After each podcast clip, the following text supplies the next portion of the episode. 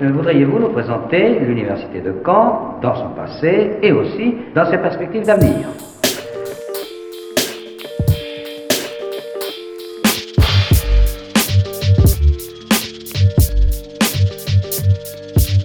Je suis à la fac. Je suis à la fac. Je suis à la fac. Prochaine arrêt, l'université.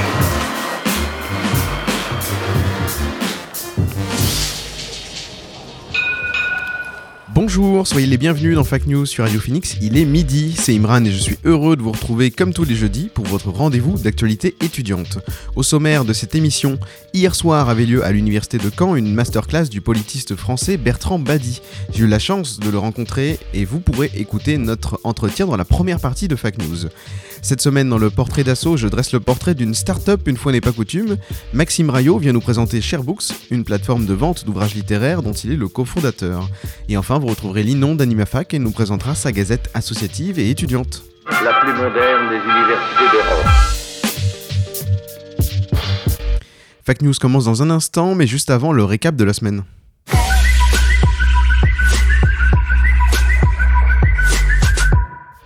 La Normandie est la région de France la moins bien classée en termes de densité de chirurgiens dentistes. Il y a en moyenne quarante virgule six praticiens pour cent mille habitants contre soixante-trois virgule neuf en moyenne dans les autres régions métropolitaines.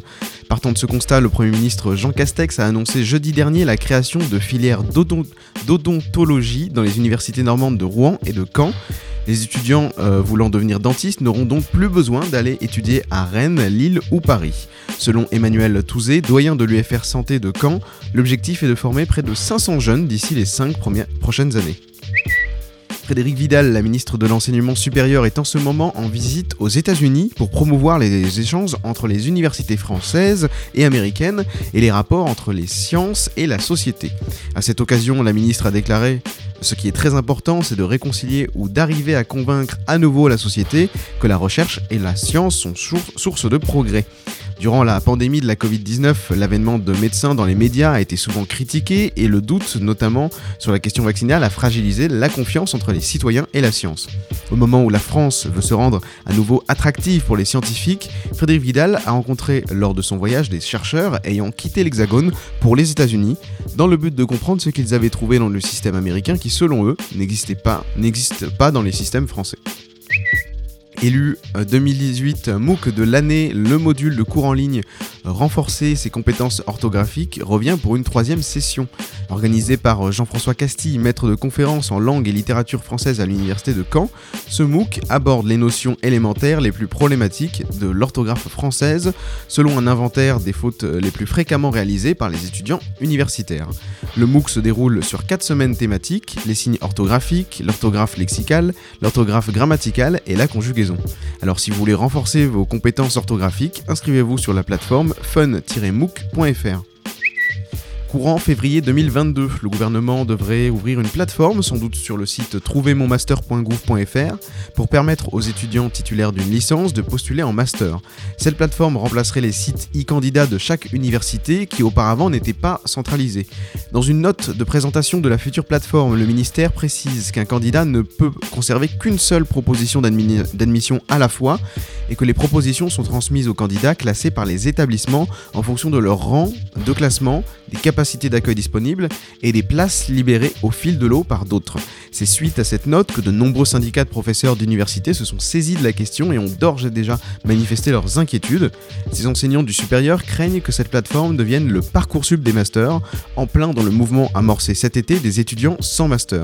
Nous suivrons évidemment de près l'avènement de cette plateforme d'admission dans Fake News. Et enfin, mardi prochain, nouvelle projection à l'Amphipierre d'Or. Dès vingt heures, vous retrouvez l'œuvre du réalisateur Martin Bourboulon, Eiffel, avec Romain Duris et Emma Mackey. Venant tout juste de terminer sa collaboration sur la Statue de la Liberté, Gustave Eiffel est au sommet de sa carrière. Le gouvernement français veut qu'il crée quelque chose de spectaculaire pour l'exposition universelle de mille huit cent quatre-vingt-neuf à Paris, mais Eiffel ne s'intéresse qu'au projet de métropolitain. Tout bascule lorsqu'il recroise son amour de jeunesse, leur relation interdite l'inspire à changer l'horizon de Paris pour toujours. Retrouvez ce film mardi prochain à l'Amphi d'Or à vingt heures, le tarif sera de quatre euros cinquante pour les étudiants. L'invité du jour sur Fake News. L'invité de cette semaine dans Fake News, c'est Bertrand Badie, le politiste français et professeur à Sciences Po Paris, a tenu hier soir une conférence débat intitulée « Les incertitudes de la puissance dans un monde tourmenté, les relations internationales à l'épreuve des nouveaux défis climatiques, sociaux, sanitaires et alimentaires ». Avec l'association Demosthènes qui organise cet événement, j'ai pu rencontrer M. Badie en amont de sa masterclass.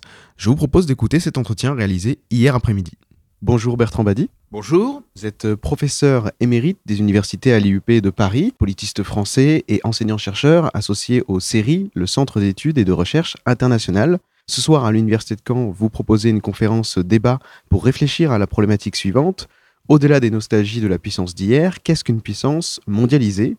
Votre thème privilégié, c'est la mondialisation, au cœur des questions de société, de géopolitique et d'économie. Mais tout d'abord, pourquoi venir faire cette conférence ici, à l'Université de Caen ? Eh bien, c'est un prolongement indirect du forum Normandie pour la paix, qui s'est tenu, comme vous le savez, fin septembre, début octobre, à Caen, qui m'a permis de rencontrer, comme chaque année, beaucoup de monde. Et on m'a invité à l'université de Caen, euh, euh, certains professeurs euh, de cette université étant présents, euh, ont eu l'occasion de, d'interagir, comme on dit, de discuter, de débattre, et m'ont proposé de prolonger ce débat euh, sous forme d'une conférence à Caen, et euh, j'ai accepté avec très grand plaisir. Aujourd'hui, on parle énormément de l'importance dans l'éducation citoyenne de vulgariser les sujets scientifiques, historiques euh, ou politiques, par exemple. Vous êtes enseignant-chercheur. Pensez-vous que vous avez un rôle de passeur de savoir ? Pensez-vous que vous éveillez le monde, enfin, les nouvelles générations aux problématiques de la mondialisation ? Alors, ce qui m'a toujours frappé dans ma carrière, euh, hélas longue, euh, d'enseignant, c'est l'extraordinaire disponibilité des jeunes à ces questions actuelles. Les jeunes comprennent bien mieux que ceux de ma génération ce qu'est la mondialisation, comment elle vient bouleverser les agendas, créer de nouveaux défis, euh, créer aussi de nouvelles aubaines, car euh, on a l'habitude de dire de la mondialisation qu'elle est toute noire ou toute blanche. Or, en réalité, la mondialisation, elle est ce qu'on en fait. C'est-à-dire, si on sait saisir l'aubaine qu'apporte la mondialisation, on fait du bien. Si euh, on se laisse rattraper par les dysfonctions, par euh, les dangers, par les problèmes, par les risques produits par la mondialisation, alors à ce moment-là, elle fait du mal. Et les jeunes, les jeunes étudiants, euh, les jeunes étudiants que j'ai à Sciences Po, c'est entre euh, dix-neuf et vingt-deux, vingt-trois ans, euh, c'est généralement en début de cycle, puisque mon cours est un cours introductif, sont d'abord très ouverts aux questions internationales. Et ça, je trouve que c'est fantastique. Et au-delà de l'international au sens classique du terme, savent qu'ils appartiennent à un monde, à un monde unique. Moi, quand je suis né, je suis né dans un monde interétatique, c'est-à-dire segmenté, fragmenté, plein de frontières. Alors, ces frontières n'ont pas disparu, mais la mondialisation fait que de plus en plus, ces frontières s'effacent devant des destins communs, des défis communs, des enjeux communs. Et ce qui me plaît énormément, c'est de voir que la jeune génération le comprend, l'admet et d'un certain point de vue s'enthousiasme pour cela, laissant les discours identitaristes, l'éloge des racines à une génération plus ancienne. C'est peut-être un message d'espoir parce que quand vous dites que je suis passeur d'idées, j'en accepte l'augure, mais à mesure que j'ai face à moi des personnes plus âgées que mes étudiants, je m'aperçois que les idées passent beaucoup plus difficilement. Comment définir très simplement la mondialisation à un jeune qui ne la comprendrait pas ? Mon réflexe de vieux prof, c'est de dire on ne peut pas la définir simplement. Et, et c'est peut-être là le malentendu, c'est-à-dire vous entendez partout, à la radio, à la télévision, vous lisez dans les journaux, dans les livres, vous entendez les hommes politiques, les femmes politiques donner des définitions à l'emporte-pièce de la mondialisation. C'est pas simple, c'est pas simple à définir. Je dirais que la mondialisation, c'est d'abord un phénomène qui est lié à la transformation profonde des communications. C'est-à-dire que nous sommes dans un monde où aujourd'hui, tout le monde voit tout le monde et où euh, chacun peut discuter, interagir, débattre, échanger avec tout le monde. Et ça, c'est quelque chose de tout à fait nouveau. Donc, la mondialisation, je dirais, c'est euh, cette propriété de face-à-face euh, je dirais, systématique, non seulement avec vos voisins immédiats, mais avec le monde entier. Je dirais que la mondialisation se définit par ses symptômes plus que par son essence. Les symptômes, c'est l'inclusion, c'est-à-dire tout le monde est dans le même bateau, tout le monde est exposé aux mêmes risques et aussi aux mêmes espoirs. C'est deuxièmement l'interdépendance, c'est-à-dire tout le monde dépend de tout le monde et vous voyez que c'est plus exactement la souveraineté telle qu'elle est fétichisée. Et puis enfin, c'est la mobilité, c'est-à-dire la, la mondialisation est, je dirais, une occasion unique pour bouger. C'est-à-dire bou- le, la mobilité des marchandises, la mobilité euh, des sons, la mobilité des images, la mobilité des informations, mais aussi la mobilité des personnes. C'est la raison pour laquelle nous entrons dans un monde où la migration est l'avenir du monde. Et puis aussi la mobilité des imaginaires, c'est-à-dire chacun, chacune et chacun d'entre nous est habité par un imaginaire mondialisé. Euh, mon grand-père se pensait dans son village, peut-être dans sa région, et vers la fin de sa vie, dans sa nation. Euh, mon père se pensait dans sa nation. Les jeunes, aujourd'hui, se pensent dans le monde et euh, s'identifient à toutes les causes mondiales. Euh, ce qui se passe en Afrique, la famine en Afrique, la désertification au Sahel, euh, les problèmes de changement climatique en Chine euh, ou au Brésil, euh, la déforestation de l'Amazonie, par exemple. Tout ça, ce sont les problèmes de tout le monde et c'est ça la mondialisation. Est-ce que vous n'avez pas peur qu'en pointant les faiblesses structurelles de notre société mondialisée, cela fasse ressurgir une forme de nationalisme ?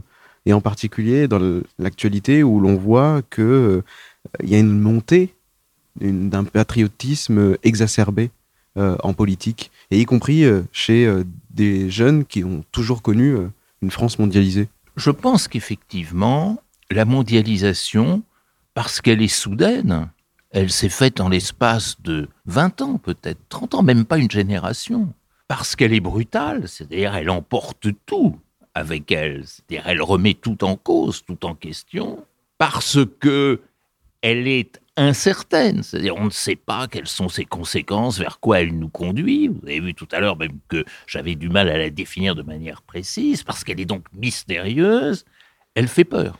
Et cette peur, qui est une peur diffuse, devient une peur forte et réelle quand on a le sentiment que les problèmes quotidiens auxquels on est confronté, les problèmes matériels, auxquels on doit faire face, sont liés à la mondialisation. Et regardez ce qui s'est passé aux États-Unis, c'est tout à fait emblématique. L'élection de Trump, ce président fantasque qui pendant quatre ans a accumulé les gaffes, je dirais même le ridicule tout simplement, et qui a quand même obtenu soixante-quinze millions de voix lors des élections qui ont eu lieu en novembre dernier. Pourquoi ? Eh bien parce que dans la société américaine, et ça, c'est pas des impressions, ça a été vérifié scientifiquement par des, par des économistes et par des sociologues, la classe moyenne américaine est arrivée à la conviction qu'elle a été appauvrie par la mondialisation. Et d'un certain point de vue, c'est vrai, comme je le disais il y a un instant, c'est vrai que euh, les classes moyennes américaines ont moins profité de la mondialisation que les classes moyennes des pays émergents, et que, d'une façon générale, la Chine a davantage profité de la mondialisation que les États-Unis. Donc, il y a un phénomène de peur, de ressentiment, de crainte, et face à cela, que se passe-t-il ? Eh bien, euh, on euh, vient s'arc-bouter sur ce cadre national qui était euh, plus rassurant, peut-être euh, plus calme aussi, d'un certain point de vue, ce qui reste d'ailleurs à démontrer, parce que les nations ont quand même engendré beaucoup de guerres dans l'histoire de l'humanité, mais en tout cas où les repères étaient plus évidents, et du coup, effectivement, ça crée ce vent de nationalisme qu'on retrouve à travers le Trumpisme aux États-Unis, mais qu'on retrouve à peu près dans tous les pays européens, et on voit bien ce que ça veut dire en France, là où l'extrême droite ultranationaliste, euh, aujourd'hui, fait, d'après les sondages, quelque chose comme trente-cinq pour cent des voix. La problématique de votre conférence débute par cette expression « au-delà des nostalgies de la puissance d'hier ».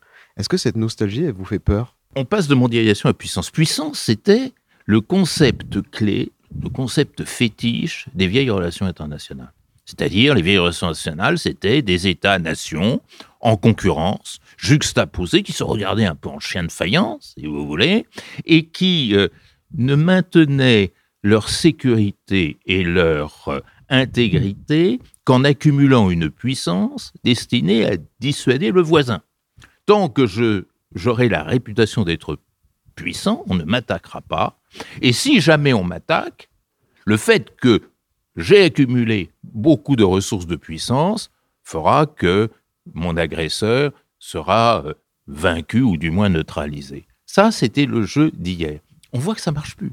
On voit que ça marche plus.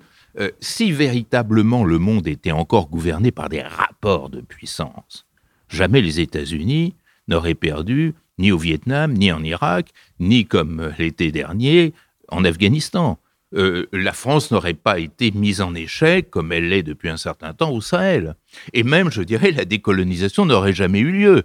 Lorsque la France a été battue à Dien Bien Phu en dix-neuf cent cinquante-quatre, elle était manifestement battue par moins puissants qu'elle. Et lorsque l'Algérie est arrivée à l'indépendance, euh, c'est parce que euh, des partisans, euh, des militants, euh, se sont révélés capables de mettre en échec une des meilleures armées du monde. Donc euh, tout cela fait réfléchir et montre que la puissance est devenue impuissante, en tous les cas sous sa forme classique. Et l'un des propos de mon livre, Les puissances mondialisées, dont je vais parler ce soir, c'est de montrer comment on peut réinventer la puissance de la mondialisation, comment on peut mondialiser la puissance, ce qui est un terrible défi. Je ne prétends pas décerner à l'issue de ma conférence des médailles d'or, médailles d'argent et médailles de bronze de puissance mondialisée, mais on sent des directions que les États seraient inspirés à prendre pour respecter la mondialisation et optimiser leurs chances de réussite dans la mondialisation. J'ai envie de dire l'Europe dans tout ça. Euh, certains la critiquent et l'accusent de fragiliser la souveraineté, qui est un terme que vous avez utilisé tout à l'heure, et qui parfois est opposé à la mondialisation. Est-ce que c'est vrai ? Alors moi, je crois que l'Europe, c'est, c'est un marchepied de la mondialisation. C'est-à-dire, c'est l'intermédiaire entre la nation isolée, la nation toute seule, et un monde totalement intégré. Un monde totalement intégré, je ne sais pas si on y arrivera un jour, mais on en est extrêmement loin. En revanche, commencer par une intégration à l'échelle régionale, comme c'est le cas avec la construction européenne depuis les lendemains de la Seconde Guerre mondiale, mais comme c'est le cas aussi dans d'autres régions du monde, c'est un moyen de faire face aux défis nouveaux liés à la mondialisation, c'est-à-dire cette insécurité qui n'est plus liée à la rivalité euh, avec le voisin, mais qui est liée à des périls communs. Euh, climatique, sanitaire, et cetera. Donc, c'est un premier pas. Non, il ne faut pas se tromper. Quand on fait un pas, euh, il ne faut pas le faire de travers, il ne faut pas le faire en arrière, euh, et il ne faut pas le faire avec une maladresse qui vous ferait tomber. Parler de souveraineté, il faut faire très attention. Dans un monde interdépendant, on n'est pas souverain. Alors, ça fait mal de dire ça, ça fait hurler certains qui euh, considèrent que l'alpha et l'oméga de la politique internationale, c'est la souveraineté. Non. Si vous prenez la souveraineté comme référence, vous ne pourrez jamais vaincre les périls collectifs, ce que je nommais, c'est-à-dire le réchauffement climatique ou euh, euh, les pandémies ou les famines, parce que l'addition de cent quatre-vingt-treize égoïsmes nationaux ne fait pas une utilité collective. Il ne s'agit pas non plus de jeter purement et simplement au panier l'idée de souveraineté, mais il s'agit là aussi de réinventer, c'est-à-dire penser ce que ce concept qui a une très longue histoire, hein, la souveraineté, euh, on commence à en parler dès la sortie du Moyen-Âge avec des auteurs comme Jean Bodin. Jean Bodin, c'est le seizième siècle, donc vous voyez, tout ça n'est pas nouveau. Bah, ce vieux concept, on ne peut pas imaginer qu'il ne bouge pas, qu'il n'évolue pas. Lorsque l'on parle de l'Europe, la question est, non pas de se précipiter comme on le fait trop souvent sur l'idée d'une souveraineté européenne, ce qui ne veut rien dire, parce que la, l'Europe, elle dépend du monde aussi, comme le monde dépend de chacune de ses parties, dont l'Europe. Mais il s'agit de voir comment on peut accommoder les vieilles souverainetés nationales, qu'on n'abolira jamais totalement, les souverainetés intermédiaires, c'est-à-dire celles propres à ces grands ensembles régionaux, et ce bien commun de l'humanité qui porte en même temps nos meilleurs espoirs et nos pires périls potentiels. C'est-à-dire que un bien commun de l'humanité qui est mal géré, ça donne des pandémies, ça donne des réchauffements climatiques, euh, ça donne des crises économiques qui conduisent à la grande pauvreté. Donc voilà, et, et on comprend très bien que tout ça ne se traite pas à coup de souveraineté, comme on traiterait un mal de tête à coup d'aspirine. Le Brexit, c'était une erreur d'appréciation. Bon, on le voit tous les jours. Et d'ailleurs, on voit comment euh, l'Angleterre, je, je dis l'Angleterre parce que l'Écosse, c'est déjà pas la même chose, et même le Pays de Galles et, et l'Irlande, n'est-ce pas ? Mais comment l'Angleterre souffre atrocement de ce Brexit. Et comment elle espérait que ce Brexit lui apporterait une libération là où elle est en train véritablement de l'enchaîner. Et cette euh, pression très très forte que euh, un nationalisme nostalgique a fait peser sur le destin de la Grande-Bretagne, et en particulier de l'Angleterre, est quelque chose qui va avoir beaucoup de mal à s'effacer. Un mal pour un bien, c'est que peut-être d'autres pays tentés par le cavalier seul, ils regardent à deux fois. Regardez, même l'extrême droite en France ne parle plus de sortir de l'Union européenne. Alors, il y a euh, un changement de gouvernement en Allemagne. Les Verts vont gérer la diplomatie. Pensez-vous que c'est une bonne nouvelle pour que l'Europe retrouve un leadership ? Je ne poserai peut-être pas le problème comme ça, parce qu'il y a deux choses dif- différentes. Il y a le cas allemand et il y a le leadership européen. Le cas allemand est très intéressant à suivre parce que je pense que l'Allemagne, un peu contrainte et forcée par la défaite de dix-neuf cent quarante-cinq, a été obligée de se recycler, de se réinventer beaucoup plus profondément que les autres États, et notamment que les États vainqueurs. Ça, c'est le paradoxe de la défaite. Le défa- la défaite permet de rebondir davantage que le succès ne vient vous conforter. C'est, c'est, c'est bizarre, mais ça se répète dans, dans l'histoire du monde.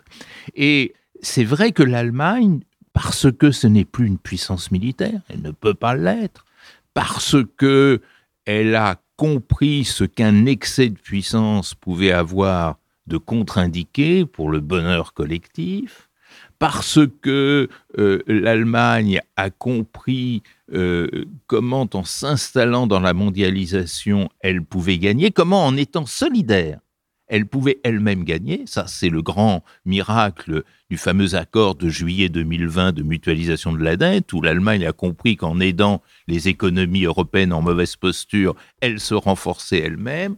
Tout ça donne euh, au modèle allemand une épaisseur et une consistance qui, euh, sans que pour autant on puisse considérer qu'il s'agit d'une réussite complète, vient euh, tracer certaines voies qui permettent d'accéder à la puissance mondialisée.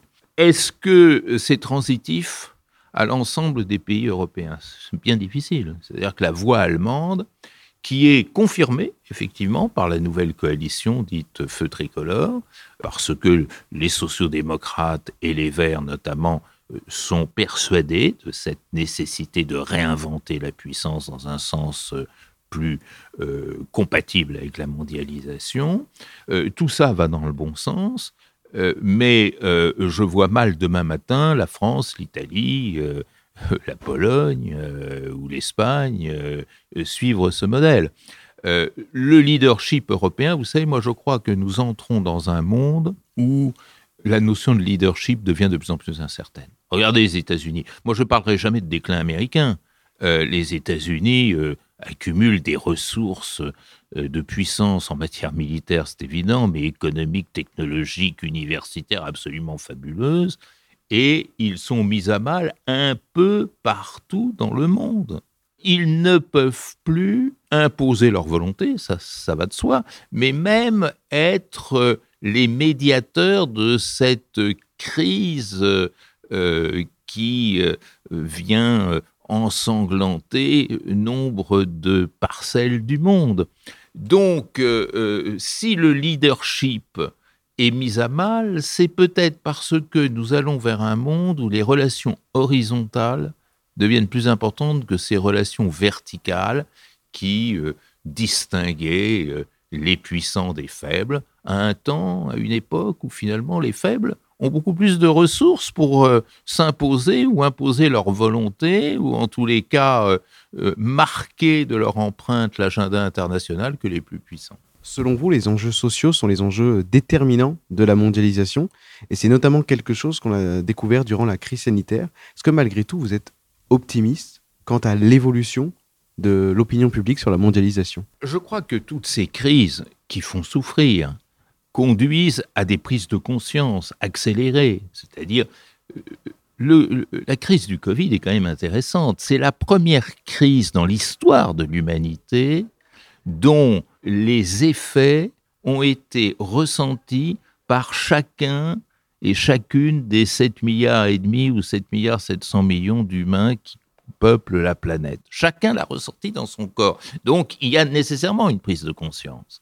Et cette prise de conscience, je crois qu'elle ne s'effacera jamais. Est-ce qu'elle est suffisamment forte pour faire bouger les lignes ? Bah, malheureusement, pour l'instant, aucun signe euh, ne vient le confirmer. Euh, sur, sur le climat, euh, mon constat est moins clair parce que tout le monde a conscience aujourd'hui qu'il y a des enjeux climatiques.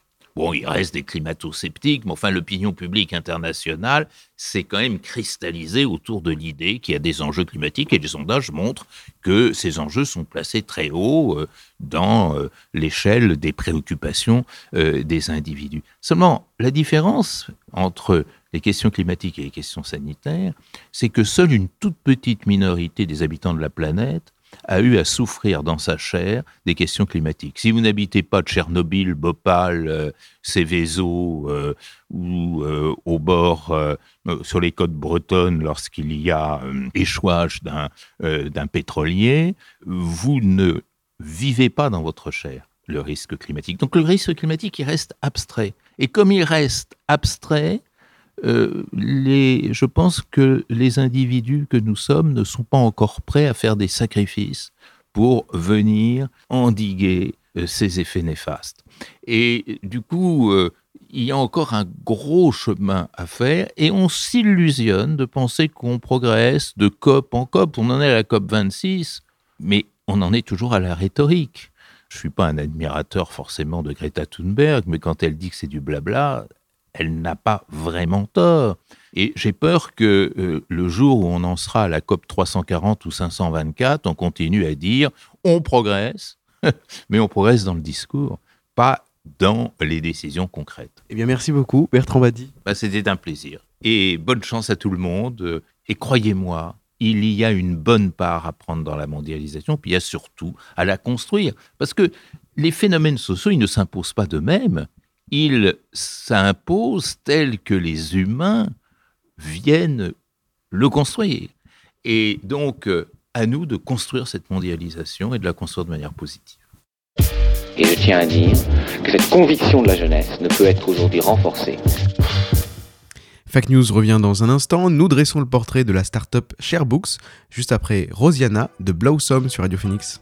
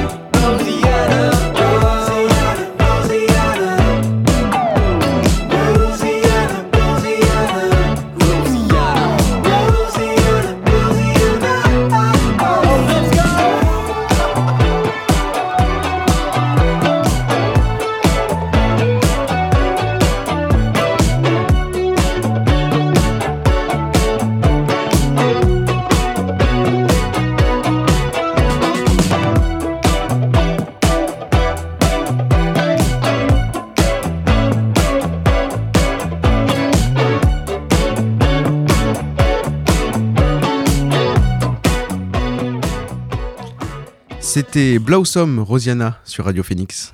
La plus moderne des universités d'Europe.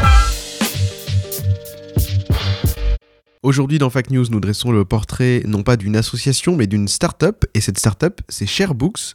Je reçois Maxime Rayot, bonjour. Bonjour. Tu es président et cofondateur de ShareBooks. Alors pour ceux qui ne vous connaissent pas encore, ShareBooks c'est une plateforme de libre-échange d'ouvrages littéraires, donc achat, vente ou location. Alors première question, depuis quand ce projet existe ? Quelle a été la genèse de ShareBooks ?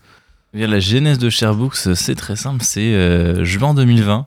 L'idée m'est venue dans des circonstances un peu, un peu spécifiques puisque c'était pas forcément en cours, c'était pendant les vacances. Il fallait que j'achète plein de livres pour mon année de, de master d'après et euh, j'ai vu le prix des livres, j'en ai amené un avec moi là. Je sais pas si tu peux voir le, le prix du livre, quarante-cinq euros. C'est pas très radiophonique, bon. Mais en tout cas, voilà. Voilà, je mais moi, le je, prix... voilà, je, je, j'ai, j'ai, j'ai montré une preuve, en tout cas. Donc, il valait quarante-cinq euros et donc, il fallait en acheter quand même pas mal. Et je me suis dit, merde, mais euh, moi, je suis, j'ai la chance d'être en alternance, notamment durant, durant le Covid, j'ai la chance d'avoir justement assez d'argent pour euh, m'acheter ci, mais beaucoup de mes, mes comparses étudiants n'ont pas forcément la, cette chance d'avoir autant euh, de. D'avoir, d'avoir autant d'argent pour s'acheter des livres en fait tout simplement, donc euh, en sachant que le budget d'un, d'un étudiant c'est en moyenne cinq cent quarante-six euros et c'est encore là c'était avant Covid, donc là on était en pleine crise de Covid, donc je me suis dit que moi j'avais ce livre là que euh, j'ai toujours d'ailleurs et euh, bah, je l'ai lu une fois et ça, c'est bien assez, donc, euh, mais il faudrait quand même qu'il puisse servir à d'autres étudiants après moi, donc je me suis dit que ce serait bien de créer une plateforme bah, pour euh, transmettre la culture et transmettre ses connaissances. Voilà. Ça, c'est le postulat de départ, c'est les c'est prix, ça. ça coûte trop cher pour les étudiants. Voilà, c'est ça, ça coûte cher. Et puis en plus, ils traînent sur nos étagères, en fait. Je pense que je peux te poser une question. Euh, est-ce que tu saurais me dire précisément combien tu as de livres chez toi ou chez tes parents ? Alors, je, je savais que tu allais me poser cette question, ouais. Mais c'est pas pour autant que j'ai compté le nombre de livres. Ce sera un peu long. Voilà. Voilà, mais du coup, on peut pas répondre, simplement. Parce qu'en en fait, euh, on a beaucoup de livres qui traînent chez nous. Euh, si on a fait une étude, c'est environ deux millions de livres qui traînent sur les étagères de la ville de Caen, en moyenne. Rien que sur la ville, pas l'agglomération. Et donc, du coup, ça fait... Euh, c'est beaucoup. Et on s'est dit que ce serait quand même pas mal de remettre en circulation ces livres, surtout que euh, quand on achète un livre neuf, bah, y a tout un impact écologique derrière. Et c'est aussi pour cette raison-là qu'on a voulu faire ShareBooks, c'est qu'on s'est dit bah, ce serait bien de répondre à un enjeu sociétal à la fois et environnemental par rapport au prix des livres. Alors, quelles ont été les étapes de la création de votre start-up ? Alors, les étapes de la création, d'abord l'idée en juin deux mille vingt, puis euh, très rapidement, je suis tourné vers une connaissance que j'avais dans un studio de développement, du coup, euh, qui s'appelle Plaque Digital, que je, remer- que je salue d'ailleurs, euh, qui sont en fait, euh, qui est en fait maintenant une de mes associées, donc c'est Florine Fernandez. Et en fait, on a très vite fait une maquette aux alentours, euh, première étude de marché, puis maquette aux alentours de août deux mille vingt. On a fait des premiers tests utilisateurs sur la maquette en septembre deux mille vingt. Et puis après, bah, j'avais quand même mon, mon master à passer, donc euh, bah, je faisais un peu ça un peu, un peu avec mon master. Euh, ça a pris un peu de temps avec les experts comptables, tout ça. Donc au final, le projet c'est vraiment, euh, a vraiment commencé à bien se mettre en branle à partir de janvier, deux mille, janvier deux mille vingt. On a passé plusieurs candidatures pour rentrer chez Normandie Incubation. Finalement, au bout de deux refus, ils nous ont acceptés. Donc, euh, comme quoi, euh, la persévérance paye. Et euh, en acceptant en, en mars deux mille vingt et un et euh, entré dans les locaux en mai deux mille vingt et un, la société, du coup, a été créée administrativement en juin deux mille vingt et un. Et on a commencé tout de suite à se mettre vraiment au travail avec, euh, bah, vraiment, bah, du coup, une force de frappe monétaire, tout ça, du développement, parce qu'avant, bah, c'était un, un, peu, un peu de l'artisanat. Donc, on a vraiment fait quelque chose, euh, on voulait vraiment faire quelque chose de propre. Et euh, là, euh, grande étape, on va dire, euh, le dix-huit novembre, on a fait notre événement de lancement pour lancer officiellement du coup l'application, pour l'instant en bêta test, mais du coup la version euh, finale devrait être accessible, on va dire finale finalisée avec toutes les features euh, qu'on veut, en tout cas à partir de janvier deux mille vingt-deux, et ça devrait normalement euh, correspondre avec euh, la signature euh, de plusieurs contrats, on l'espère, euh, avec euh, des, des centres d'enseignement, mais je n'en dis pas plus pour l'instant. Alors vous bénéficiez, et tu en as parlé, du programme Normandie Incubation, qui est Tout à, à destination des startups normandes. Comment se manifeste ce soutien ? Alors en fait, simplement, Normandie Incubation, euh, je me permets de faire un, un petit aparté mmh. par rapport aux étudiants qui nous écoutent, parce que je pense que c'est principalement ça qui les intéresse. En fait, tout d'abord, vous avez une première étape, c'est euh, la colloque, ça s'appelle, euh, c'est, un, c'est, un, c'est un programme spécifiquement pour les étudiants entrepreneurs, et euh, ça s'appelle Pépite. Donc vous rentrez là, là-dedans, moi je connaissais déjà un peu des gens là-dedans, donc vous, c'est un peu le, la prépa à Normandie Incubation, puis ensuite vous... Euh, formulez votre projet, vous le construisez. Il euh, faut savoir que je remercie beaucoup Normandie Incubation parce que même avant que vous fassiez accepter, vous êtes vraiment dans la, dans, ils vous challenge, ils vous aident vraiment dans la, dans la création de vos projets. Et c'est ça qui est super, c'est ça qui est vraiment super bien. Normandie Incubation, du coup, ils nous donnent accès à des locaux gratuitement, donc ce qui nous permet déjà de, d'avoir un, un, une adresse. Donc ouais. C'est quand même déjà pas mal. Et puis d'avoir ces locaux, ça fait toujours un petit pincement au cœur quand même. Et puis aussi, il y a du financement. Donc on a, on a une enveloppe euh, qui est dédiée par Normandie Incubation pour euh, le début de notre projet. Ça aide toujours quand on se lance. Et après, bah, il y a différents financements auxquels ils nous aident à avoir accès. Ils sont vraiment là comme un soutien. Pour le coup, ils sont en fait, ils font partie de c'est une composante de l'université de Caen qui gère ça. Pour le coup, on peut se dire qu'on a de la chance, en tout cas à Caen, d'avoir des institutions universitaires, en tout cas, qui nous soutiennent et qui soutiennent les projets étudiants. Alors derrière euh, ShareBooks, il y a toute une équipe. Tout à Est-ce fait. que tu peux euh, brièvement euh, nous nous en parler ? Oui, bien sûr. Alors, euh, du coup, le projet avait cinq associés au début. Euh, là, on, on a quatre principaux associés. On a, en, en me comptant, où on a euh, des profils qui sont très très variés. Moi-même, du coup, qui, a, qui vient d'un master en logistique. Euh, on a Florine Fernandez qui est à son propre, c'est sa propre agence de web de, de développement, donc à la fois marketing et développement. Donc il euh, y a cette compétence-là. On a la chance d'avoir le directeur de la monnaie numérique normande, le Roland, avec qui on est partenaire, bien évidemment, dans les associés, Guillaume Laurin. Et on a aussi, du coup, Jacques Collin, qui est l'ancien directeur de cabinet du euh, président de département. Donc, il nous, on a vraiment beaucoup de compétences. Dans, dans, là, c'est que le board des associés. On a beaucoup de compétences et on a des. On, en fait, c'est des gens qui sont de toute génération parce que Jacques Collin, il a aux environs de soixante-dix ans. Euh, Guillaume, euh, voilà, si je peux me permettre de citer, il m'excusera, il a une quarantaine d'années. Florine, trente, moi, vingt. Donc, on est vraiment sur toutes les générations et ce qui nous permet d'avoir vraiment une vision d'ensemble. Et ensuite, au niveau de l'équipe, bah, euh, on a deux alternants, euh, donc Rosen et Clément, que je salue d'ailleurs. Euh, Rosen euh, qui est en I A E, en, mar- en master marketing vente, et Clément qui est en master, euh, il est en My Digital School, et c'est un, c'est un master aussi en marketing. Donc, euh, je ne connais pas, le, pas la titulée, il m'excusera, je pense, mais du coup. C'est pas grave. Et après, on a deux stagiaires, donc pour l'instant, euh, on, avait, on a Manon, et on a jusqu'à très récemment, on avait un stagiaire qui s'appelait Marvin, du coup, en développement web. Vraiment, il est, par- il est parti, ça nous a fait un petit pincement au cœur aussi. Alors de la même façon, vous avez euh, des partenaires qui vont vous accompagner tout au long de votre projet. Euh, quels sont-ils ? Au niveau des partenaires, on a tout d'abord bah, la banque, forcément, la Caisse d'Épargne, l'I A E de Caen et l'A M Normandie, vu qu'ils se font des projets étudiants avec nous. C'est deux partenaires très importants, donc euh, qui nous permettent aussi d'être en contact avec notre base de clients, que sont les étudiants. On a du coup, jusqu'à très récemment, ça peut, on peut le voir d'ailleurs sur le story d'aujourd'hui, c'est, on a signé avec euh, Creative Formation, donc, qui est un centre de formation à Aéroville-Saint-Clair, donc c'est un, nouveau, un de nos tout nouveaux partenaires. On est aussi soutenu par le Normandie Data Lab pour tout ce qui est le volet recherche. Euh, on est soutenu par euh, Normandie Attractivité, euh, j'en oublie sûrement, le pôle T E S, euh, donc pour transactions électroniques sécurisées. Euh, donc on a beaucoup de partenaires, notamment aussi des libraires, donc à, à part la librairie à plus un titre à Honfleur, euh, d'autres, euh, d'autres librairies voilà, qui, sont, qui sont avec nous. Donc on a vraiment un, beaucoup de soutiens qui sont très divers et euh, ça fait plaisir. Voilà. Alors, on va parler à présent du, du fonctionnement de ShareBooks. C'est une application qui est utile, vous le dites, sur trois enjeux, l'accessibilité, l'environnement et le local. Mmh. Concrètement, comment cette appli marche sur le téléphone ? Alors, en fait, c'est une web app déjà. C'est pas une application comme vous avez sur les stores parce que honnêtement, ça coûtait beaucoup trop cher à développer et c'est pas assez euh, flexible et adaptable. Ouais. Donc, en fait, vous, la, vous allez simplement en fait, la télécharger depuis notre site internet. Ça va se mettre comme sur une appli normale. Vous avez juste besoin d'internet pour, pour l'utiliser. Voilà. Euh, et bien en fait vous vous inscrivez, vous créez votre compte, vous avez vous activez votre localisation. Si vous voulez mettre un livre, il n'y a rien de plus simple. Vous avez un code barre normalement qui est derrière le livre, qui est euh, le code I S B N. Donc vous le scannez et en fait vous retrouvez directement toutes les données du livre parce qu'on est connecté à la base I S B N. Voilà, donc c'est très simple. Vous mettez votre annonce en trente secondes. Ensuite, euh, ce livre est visible à vingt-cinq kilomètres autour de chez vous. C'est plutôt pratique. Et ensuite, dès que vous avez euh, matché avec un avec un acheteur. Euh, celui-ci rentre son empreinte bancaire, on lui donne vos coordonnées et vous choisissez le point pour la, pour la, en main à main. Il faut savoir que pour les étudiants, à partir de janvier deux mille vingt-deux, on va mettre en place un service de livraison à vélo directement sur le campus parce qu'en fait, on souhaite vraiment être la première bibliothèque universitaire complémentaire de France. C'est-à-dire qu'on ne veut pas remplacer les bibliothèques universitaires parce que leur rôle est important, mais ils ont forcément des, des ouvrages qu'ils ont, qu'ils n'ont pas forcément en, en stock et on veut être là pour compléter cette offre-là. Et même quand on pense étudiant, on pense souvent à la fac de Caen, à l'E M Normandie, à l'I A E. On ne pense pas à toutes les petites écoles, toutes les petits centres de formation qui euh, font partie aussi du tissu de la formation en, donc, euh, dans l'enseignement supérieur, qui n'ont pas les moyens de se payer des bibliothèques universitaires, donc on agit aussi pour eux. Voilà. Alors particuliers comme pros peuvent vendre ou acheter, vous parlez de mise en contact. Tout à comme, fait. C'est quoi la différence entre un particulier qui veut euh, mettre une annonce et un pro qui veut mettre en, une annonce? Alors en fait, le, le particulier du coup euh, va pouvoir mettre son annonce, ce sera de l'occasion. Euh, donc c'est que de l'occasion, et le, le, le professionnel, le, le, le libraire pourra mettre en, en, en vente ses, ses, ses, ses livres, mais ce sera principalement du neuf, mais aussi de l'occasion. Et du coup c'est aussi en, en termes de facturation, parce que le particulier ne paye rien euh, quand il y a une vente, on va dire le, le vendeur ne paye rien, c'est que l'acheteur qui paye une, un, une commission. Euh, là c'est le, le libraire qui peut soit choisir de payer une commission, euh, soit euh, prendre un abonnement à l'année pour pouvoir être présent sur la plateforme. Alors comment les, les prix de vente sont fixés?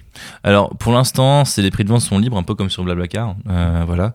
Euh, on va développer dans les futurs euh, dans les futurs mois un algorithme qui permettra de suggérer un prix de vente, mais on laisse vraiment le prix de vente libre euh, aux gens. Donc ça veut dire que, mettons, si vous voulez euh, faire un geste vertueux, votre livre, vous pouvez le mettre à l'euro symbolique sur notre plateforme, et du coup ça agira comme un don. Donc euh, on veut vraiment être là-dessus. Et après, euh, évidemment, on, dès qu'on sera, on aura un peu plus d'expérience, on vous conseillera des prix. Voilà. Et sinon, du coup, pour le, le prix que vous mettez, c'est le prix que vous avez dans votre poche. Voilà. Donc ça, c'est très important pour nous. Est-ce qu'il y a une commission Bien qui sûr. vous revient? Oui, évidemment. Faut, sinon, le, sinon, la startup, sinon, n'est, pas... La startup n'est pas fonctionnelle. Donc en fait, quand vous achetez, euh, là, c'est que j'en parle d'un particulier lambda, parce qu'on a des conditions spécifiques pour les étudiants. Quand on a particulier lambda, on a euh, une commission de dix pour cent du prix du livre plus un euro de frais fixe. Et si jamais on souhaite avoir la livraison à un vélo, donc à partir de mars deux mille vingt-deux, il faudra payer un euro en plus. Mais quand on est étudiant, euh, nous, on vous offre déjà la livraison en vélo. Quand vous avez un abonnement étudiant qui est à un euro par mois, donc, euh, qui peut être pris en charge par votre centre de formation, c'est ce qu'on essaie de négocier avec les centres de formation, euh, vous ne payez pas les dix pour cent du prix du prix du livre, vous payez juste un euro. Voilà, donc c'est euh, relativement euh, abordable. Du coup, nous, ça nous permet de vivre aussi, puis euh, de, de donner un vrai service aux étudiants. Alors, euh, y a une web application, donc mmh. euh, qui dit web application dit développeur. Comment euh, tu les as trouvés? Alors, c'était tout d'abord les développeurs de la de la web de l'agence de, de, mon, de mon associé, du coup. Euh, et du coup, on a on a passé un contrat avec avec avec cette agence-là, du coup, de partenariat. Pour, la, pour l'application, et là en fait on va au fur et à mesure internaliser. On a deux stagiaires développeurs de longue durée qui arrivent euh, pour six mois à partir de janvier deux mille vingt et un, puis après on va essayer de, du coup de internaliser avec de, via l'alternance, parce que pour nous, moi c'est très, quelque chose de très important euh, de, d'internaliser du moins une partie des processus, au moins pour maîtriser au moins, au moins ça. Alors comment ça s'est passé euh, plus largement le développement, parce qu'on sait que c'est au, au cœur du projet euh, d'une start-up euh, mmh. par, euh, qui passe par une application. Comment ça s'est passé euh, euh, Est-ce qu'il y a eu un suivi au long cours de leur travail? Bien sûr. Euh, alors faut savoir, dans, bon, je ne suis pas encore présenté, mais j'ai un, j'ai un cursus en fait de logisticien, et principalement de la gestion de production, de la logistique et de l'achat. Donc euh, là, on rentre dans mon domaine de compétences. En effet, on a fait, on a un suivi, euh, on a un cahier des charges qui a été transmis. Euh, avec beaucoup de points, donc avec plus de près de trois cents points euh, qui étaient chacun expliqués. Donc, euh, c'était, euh, c'était, assez, euh, c'était assez gros au début, donc ils avaient vraiment toute une ligne directrice. Et ensuite, après, on a fait des réunions de suivi euh, mensuelles, puis après hebdomadaires quand on avait besoin auprès des développeurs.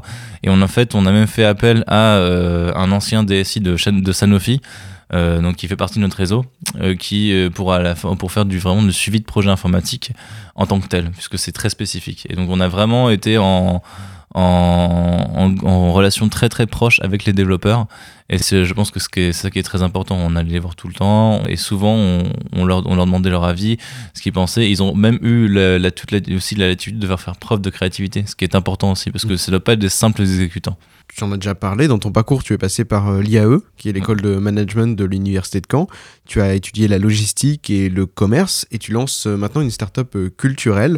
D'où te vient cet attrait pour le commerce du livre ? Alors en fait, le livre, l'attrait, je l'avais déjà depuis bien avant, puisque je suis passionné d'histoire depuis tout petit, et j'ai, j'ai dévoré énormément, énormément de livres sur l'histoire. Et euh, aussi, j'ai fait une section internationale euh, au collège et au lycée. Donc euh, au lycée, au collège Henri Brunet, puis au lycée Allende à Hérouville-Saint-Clair, qui est pas très loin d'ici. Euh, et donc euh, on devait lire beaucoup de livres, notamment en anglais. Et donc où j'ai été, euh, j'ai été très très euh, marqué par cette culture de la lecture, notamment dans, dans la lecture anglo-saxonne. Puis ça, faut savoir aussi que j'ai étudié pendant un an en Angleterre, à l'université de Winchester, et euh, en Angleterre, les livres pour les études sont obligatoires pour l'achat. Donc euh, j'ai vu ça et euh, je me suis dit que euh, c'est sûrement une tendance qui est, qu'elle est euh, de plus en plus implantée en France. C'est le cas d'ailleurs notamment en classe prépa et en médecine, parce qu'il faut acheter ses livres si on veut réussir. Euh, donc euh, moi j'ai vu, j'ai vu ça et je me suis dit que c'était intér- important de répondre à un enjeu comme ça. Et aussi bah, par rapport à quelque chose qui me touche, parce que j'ai toujours aimé lire, écrire, euh, voilà. Alors tu as, tu as dit que tu, que, tu, que tu aimais cette partie de gestion de, de projet. Tu es aujourd'hui donc président et cofondateur de, de ShareBooks. Quel va être ton rôle euh, au sein de cette start-up ? Alors euh, en fait ce rôle euh, président, j'aime pas trop ce terme d'ailleurs parce que c'est, un, c'est le terme un peu officiel. Euh, moi je dirais plutôt qu'on est gérant, et au, vraiment au terme, au, au sens premier du terme, c'est que on va gérer euh, le fonctionnement de l'entreprise, la vie de l'entreprise. En fait, on va être là pour faire en sorte que tout le monde ait tout ce qu'il faut pour travailler. On va aller euh, prendre les contacts, on va aller faire du relationnel, mais aussi on va, aller, on va être sur le terrain avec les équipes pour faire, pour faire du commercial. Pour moi, c'est quelque chose de très important, puisque j'ai aussi une partie de mon cursus qui a été fait dans l'armée de l'air.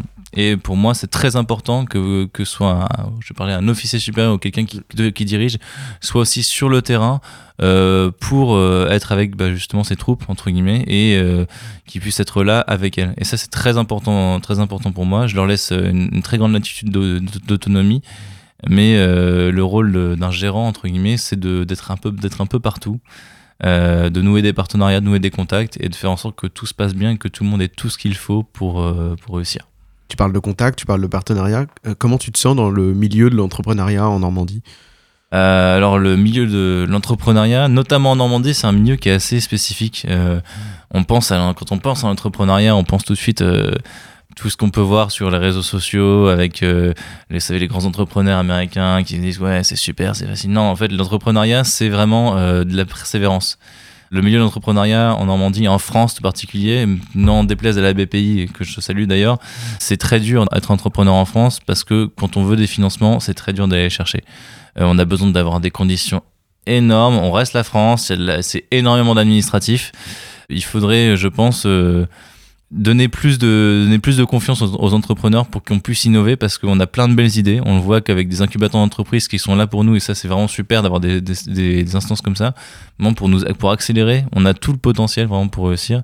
Et être entrepreneur en Normandie, euh, bah c'est d'abord la comme je dis de la persévérance, mais c'est aussi euh, beaucoup de choses, parce qu'en Normandie est une belle une, une belle une belle terre, une belle terre de conquête. On est malgré euh, les lenteurs administratives, on est quand même souvent soutenu, on a de la chance d'être soutenu aussi par des institutions qui sont dynamiques et ça c'est vraiment pas mal.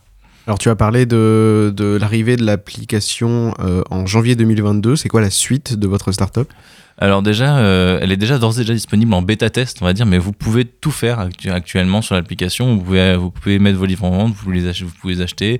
Il y aura juste pas la livraison en vélo qui sera disponible, euh, disponible maintenant parce qu'il faudra la faut mettre en place tout simplement. Après le lancement en janvier, c'est on, on va, euh, va avoir plusieurs phases d'itération. On va avoir beaucoup de versions qui vont arriver. Déjà le janvier sera V deux. Entre mars et juin, il y aura une V trois qui va sortir. Donc, euh, on va euh, mettre, en, on va développer un algorithme de prédiction de demande euh, pour les libraires. C'est très, c'est très important euh, pour leur permettre justement d'anticiper les tendances du marché et qu'ils puissent justement donner. Nous, on a toujours voulu avec ShareBooks donner euh, aux libraires et aux personnes les mêmes outils que les grands. Voilà, pour qu'ils puissent faire jeu à faire jeu égal, et ça c'est très important pour nous. Et ensuite on a euh, une petite chose, un petit volet réseau social qui va qui va éclore normalement aux alentours de juin deux mille vingt-deux, euh, puisque en fait on va pouvoir s'abonner à un profil d'utilisateur et voir en fait euh, des wishlists qu'il a posté. Donc euh, c'est d'ores et déjà le cas, on peut déjà faire des listes de livres qu'on peut transférer. Donc à la base on a pensé ça auprès des pour les professeurs, donc euh, les professeurs en fait qui vont donner les listes de livres. Je prends un cas d'étude très simple. Moi, quand on me donnait une liste de livres à lire, euh, quand les professeurs, je notais sur un papier, je le perdais trois jours après, ou la photo, je la perdais. Là, au moins, les professeurs pourront envoyer directement la liste de livres à lire aux leurs élèves, ce qui sera beaucoup plus simple. Et en fait, les nouvelles fonctionnalités en, deux mille vingt, en, en juin deux mille vingt-deux, ce sera qu'on pourra s'abonner à un, prof, à un professeur ou s'abonner à un profil. Donc ça, c'est peut-être pas mal pour tout ce qui est le bookstagram, les, tous les instagrammeuses de littéraire. C'est très utile pour elles. On, et nous, on va vraiment essayer de penser à tout le monde de l'univers du livre là-dessus. Alors voilà. si on est, si on est, un, si l'on est pardon, intéressé par votre projet d'appli, est-ce qu'on peut vous soutenir et où est-ce qu'on peut suivre les activités de, de ShareBooks ? Alors on, déjà pour le, le meilleur soutien que vous puissiez faire, c'est de nous suivre sur, sur nos réseaux sociaux et euh, de télécharger l'application et de la tester, puisque plus on a d'utilisateurs, plus on a de gens qui nous font des retours, c'est le plus important. Euh, on, on va euh, avoir, euh, on a une petite surprise que je vais pouvoir développer en exclu pour Radio Phoenix. Ça, vous avez une exclu, c'est pas mal. On va mettre en fait en place un, un système de financement participatif bientôt. Et on va faire gagner euh, un pass pour Beauregard en tirage au sort. Voilà. Donc, euh, vous aurez juste à mettre, à mettre, à mettre dix euros pour avoir la chance de gagner un pass quatre jours pour Beauregard, pour de, deux personnes. Donc, euh, ce sera aux alentours, normalement, on mettra ça aux alentours de fin décembre. Comme ça, vous nous soutenez et vous pouvez gagner un beau cadeau. Sachant qu'on a aussi des très beaux goodies, puisque euh, vous avez aussi, on va ouvrir pour, les, pour l'occasion de Noël, on a fait des super, des très, des très jolis goodies avec des têtes d'auteurs imprimées. Je vous invite à voir d'ailleurs sur notre, sur notre, sur notre site internet. Euh, on va ouvrir une boutique pour offrir pour Noël. Donc vous pouvez nous soutenir de cette façon-là. Si vous n'avez pas trop de moyens, en, su, si, suivez-nous sur, sur Facebook, Instagram euh, et LinkedIn. Utilisez l'application, c'est gratuit. Et euh, bah, pour ceux qui, ont, qui veulent mettre un petit truc, euh, attendez fin décembre ou allez directement dès la semaine prochaine euh, sur notre boutique pour acheter nos petits goodies. Et bien on ira euh, regarder ça. ShareBooks, c'est comme euh, le partage de des livres. livres voilà. Voilà. Et bien merci Maxime d'être venu dans Fake News. Bonne journée à toi. Merci, bonne journée à toi aussi. Et on retrouve à présent dans Fake News euh, Linon, volontaire à Animafac pour sa gazette des assos. Bonjour Linon. Bonjour Imran. Alors, on commence par du cinéma cette semaine. À l'occasion de la sortie du film Une femme du monde, L'araignée a pu interviewer sa réalisatrice, Cécile Ducrot. Vous pourrez retrouver ce film au Café des Images, il est sorti hier. Pour rappel, quatre euros cinquante la place pour les étudiants. N'hésitez pas à aller voir cette interview en allant sur la chaîne YouTube de L'Araignée. On les félicite par ailleurs puisqu'ils ont terminé le tournage de Ma chère Clarisse. Il s'agit de leur deuxième court-métrage réalisé par Romain Barraud qui vient de s'achever après deux ans de travail. Nous avons hâte de découvrir Ma chère Clarisse sur grand écran dès que possible. Toujours dans le domaine du cinéma, le Café des Images cherche un ou une chargée de communication. Si vous aimez les images, le son, les jeunes, les hybridations et l'inattendu, n'hésitez pas à postuler à cette offre d'emploi avant le quatre janvier. vingt-huit heures par semaine, bac plus deux minimum requis. Pour plus d'informations, n'hésitez pas à consulter le site du Café des Images ou leur Facebook. L'association Humanumi, ou autrement dit la filière des humanités numériques, propose un concours. Un concours, vous pourrez proposer un design du logo de l'association. Artistes confirmés comme débutants peuvent participer au concours. Vous avez jusqu'au douze décembre pour émettre votre lot à l'association qui fera ensuite son choix parmi les propositions. Les gagnants auront un tote bag et des pins à l'effigie de l'association ainsi qu'une petite surprise. Le mail à contacter pour soumettre vos œuvres pour ce concours, concours point humanumi arobase gmail point com. Faites attention, concours sans S. Vous pouvez retrouver toutes les informations de cet événement sur la page Instagram de l'association. Et je crois savoir que des goodies sont en chemin euh, par ailleurs. D'ailleurs, toutes les assos en proposent en cette fin d'année. Et oui, bah, l'association Anum- Humanumi devrait proposer, si ce n'est pas déjà fait, des tote bags, pins et suites à son effigie. Pour plus d'informations, n'hésitez pas à contacter l'association. L'association Artemis propose des éco-cups ainsi que des tote bags à l'effigie de son logo, trois euros le tote bags pour les non-adhérents et un euro cinquante pour les adhérents, un euro l'éco-cup pour les non-adhérents et cinquante centimes pour les adhérents. L'association d'histoire de Caen A E H C a annoncé l'arrivée des suites de l'asso en novembre dernier.